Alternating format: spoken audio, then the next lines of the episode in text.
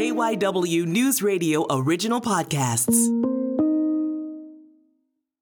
Earlier this month, one of the main rating services, Fitch, downgraded the U.S. credit rating from a AAA to a AA plus.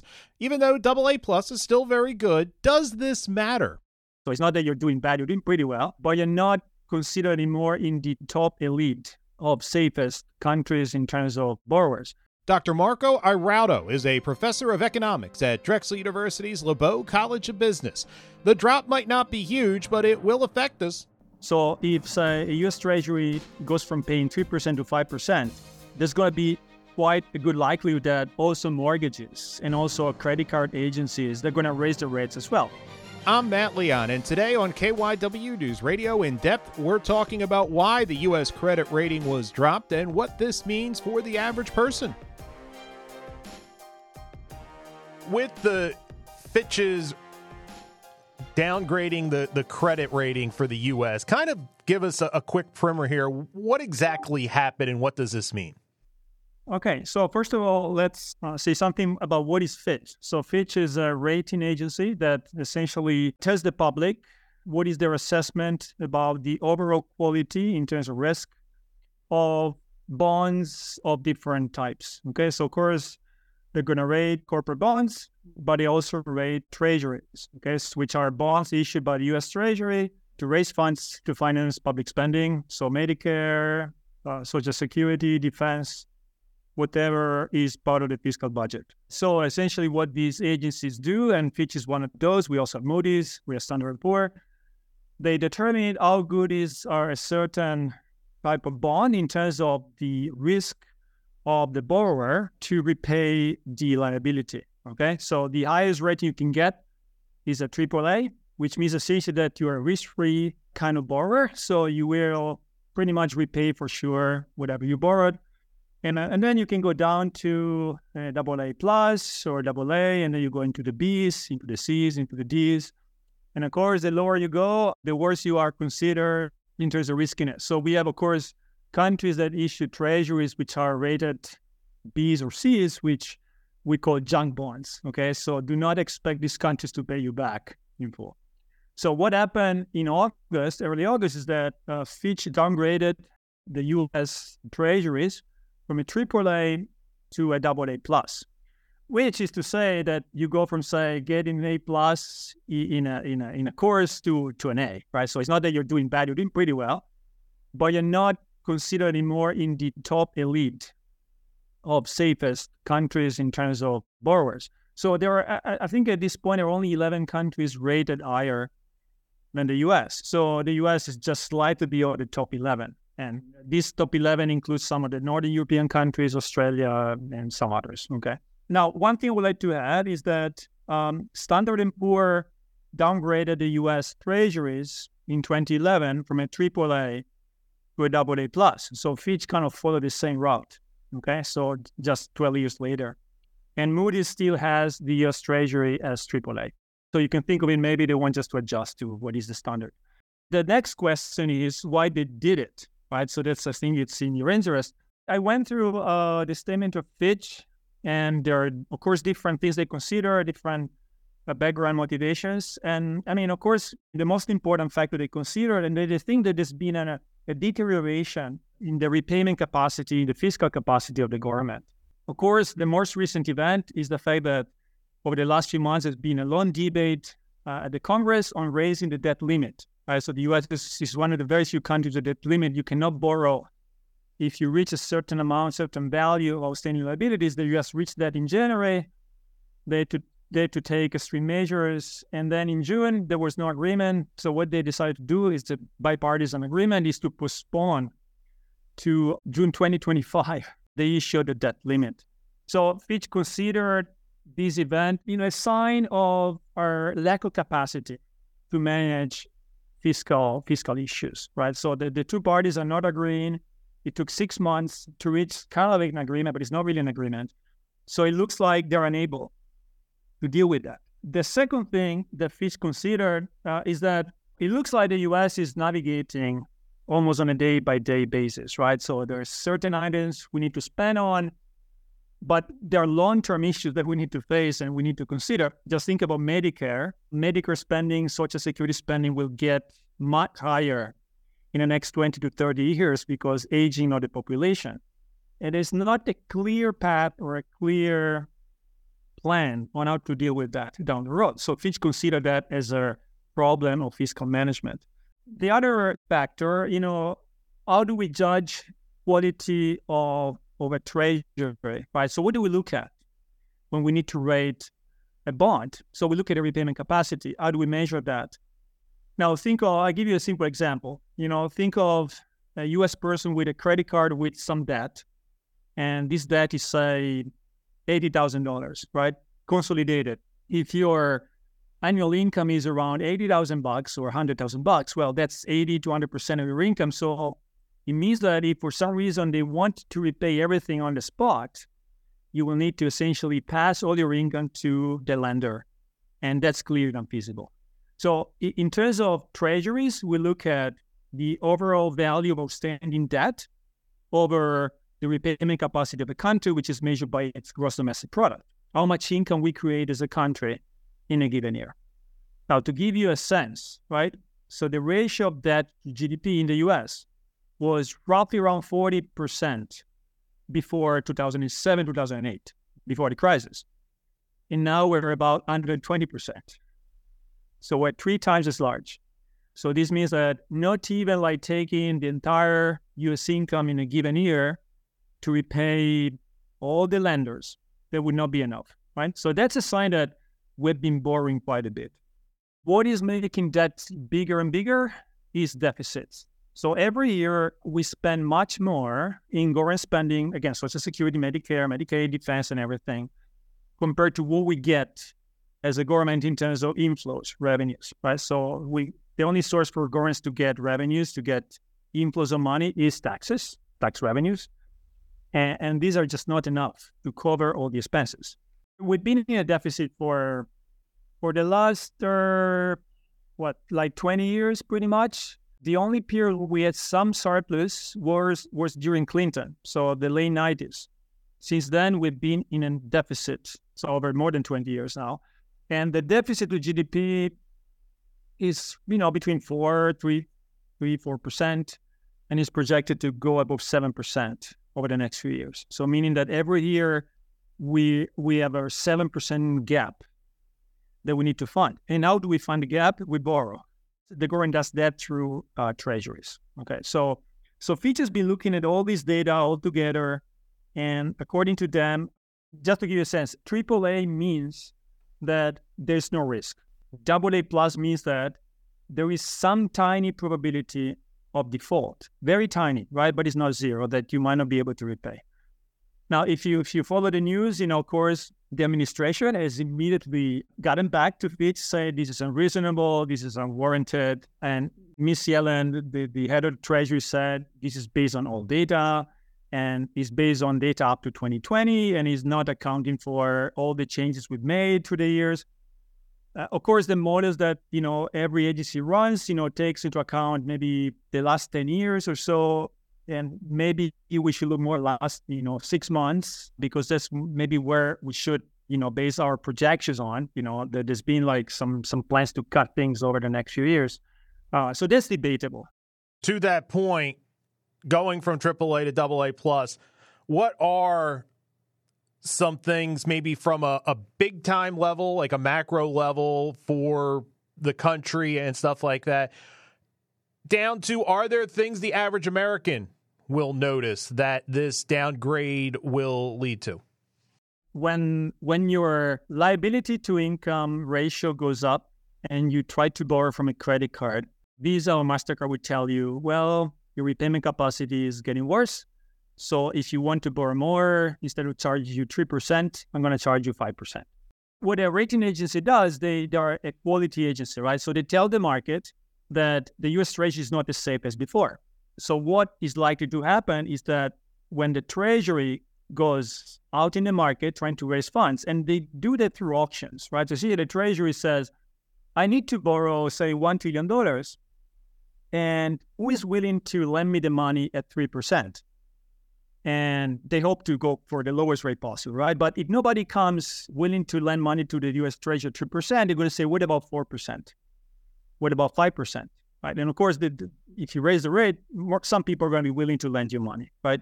Because I'm going to get more out of it.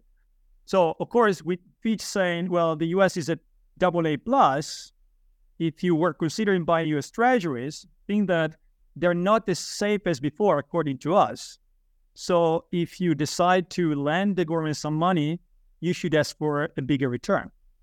Right. So this is likely to cause US treasuries to be sold to the market at higher rates. Right. So which will imply that from the point of view of whoever is the lender, it's a good news, right? So you're essentially getting more out for your bucks. But you know, there are two effects here. So one is that when rates go up in some assets, like a US Treasury, they tend to spill over to everything else. So if say a US Treasury goes from paying three percent to five percent, there's gonna be quite a good likelihood that also mortgages and also credit card agencies, they're gonna raise the rates as well. It's a market where lenders compete for different sources. So all the rates probably if if that happens, they're gonna probably move up and we're already leading to a high interest rate world. So it's not a good sign, right? So we're already facing like 5% interest rates at the basis. So that is not going to bring rates lower, right? It might actually bring rates higher. So that's the first consequence for the average person out there. The second effect, which is more uh, for taxpayers, right? So what happens? The government is paying high rates on treasuries.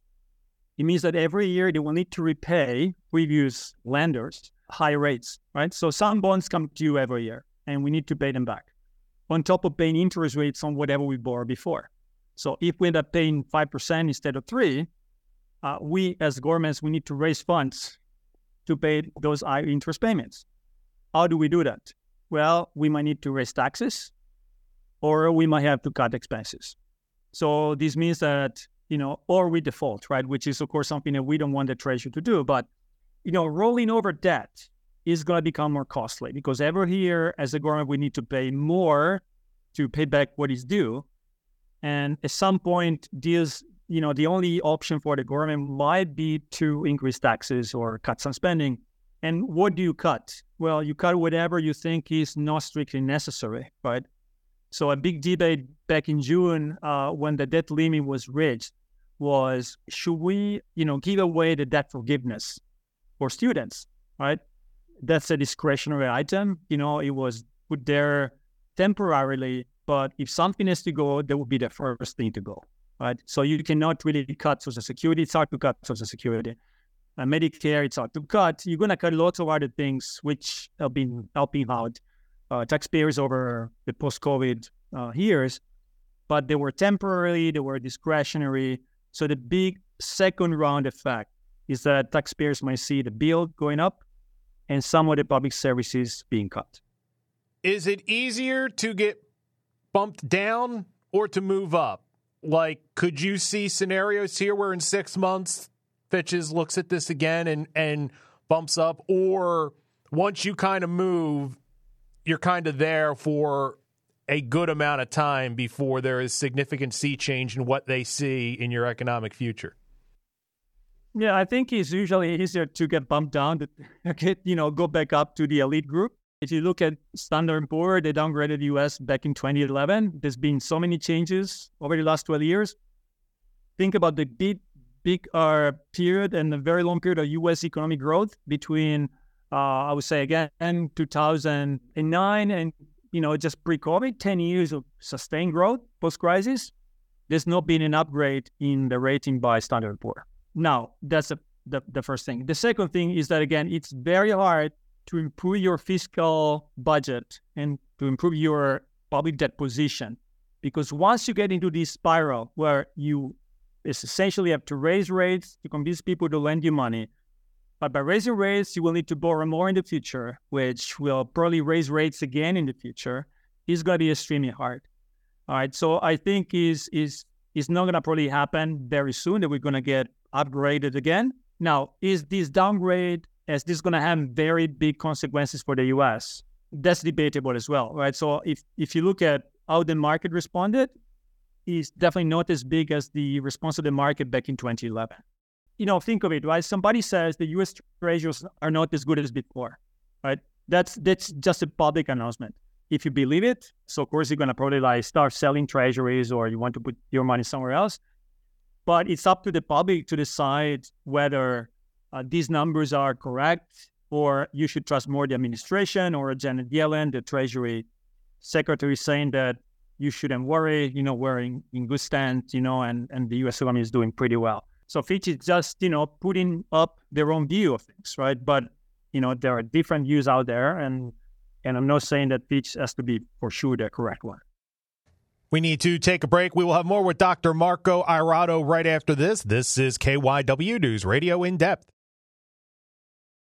And we are back on KYW News Radio in depth, continuing our conversation with Dr. Marco Airaudo. He is a professor of economics at Drexel University's LeBow College of Business. You talked earlier off the top kind of what's behind this. And the first thing you kind of mentioned was, for lack of a better term, like this political nonsense that we go through with the debt limit and stuff like that.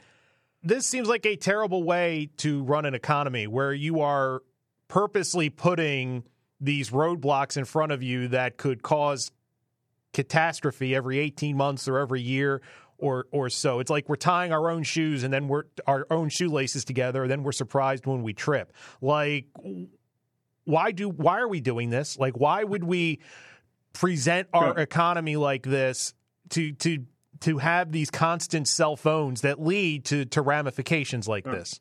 To me, the debt limit is a big nonsense. The US is the only big country with a limit like that. There's a few other very small ones with a debt limit, but they're so far away from it that it doesn't matter. You know, the debt limit is, first of all, it's a number you say we cannot be above the number. You know, it was put back in the, you know, uh, I think like 100 years ago to avoid the fiscal government to ask the Congress permission to spend more money whenever they need it. So we kind of put it, you know, very high debt limit. And once we reach it, we're going to move it. But the implicit assumption was that we're going to be able to raise it without any problem. But this is not the case. Whether a country should be able to you know, borrow more, borrow less. It depends on the country repayment capacity. It's obvious that the US is growing and we need more spending and we're getting older and it will be more need to borrow over the years. So what's important to me is that how much we borrow compared to our product, right? Not like a number which is like put whatever number you like, $30 trillion, we're gonna reach that. Put $40 trillion, we're gonna reach that. So it's an issue of what is the number compared to the size of the economy? To me, it's like a big nonsense why we have this debt limit. It's, it's to create, as you said, right? So we're to run for a while and then we're to stumble. We're to have to sit and wait. And we're to, over the last, you know, year, we, we, we, we waited six months to reach a non-agreement, essentially. Uh, so we put every everything up there on hold, you know, lots of uncertainty. So big no sense to me. And I think all economies are calling for removing the debt limit once and for all. It is interesting to me because I feel like, as a layman, for months, we have had economists and experts saying, oh, recession is coming. We predict recession in quarter three. We predict recession in quarter four. And yet, constantly, for the most part, it seems like the economic numbers we get back month after month are really pretty good. You know, inflation has really settled. The job market is incredible.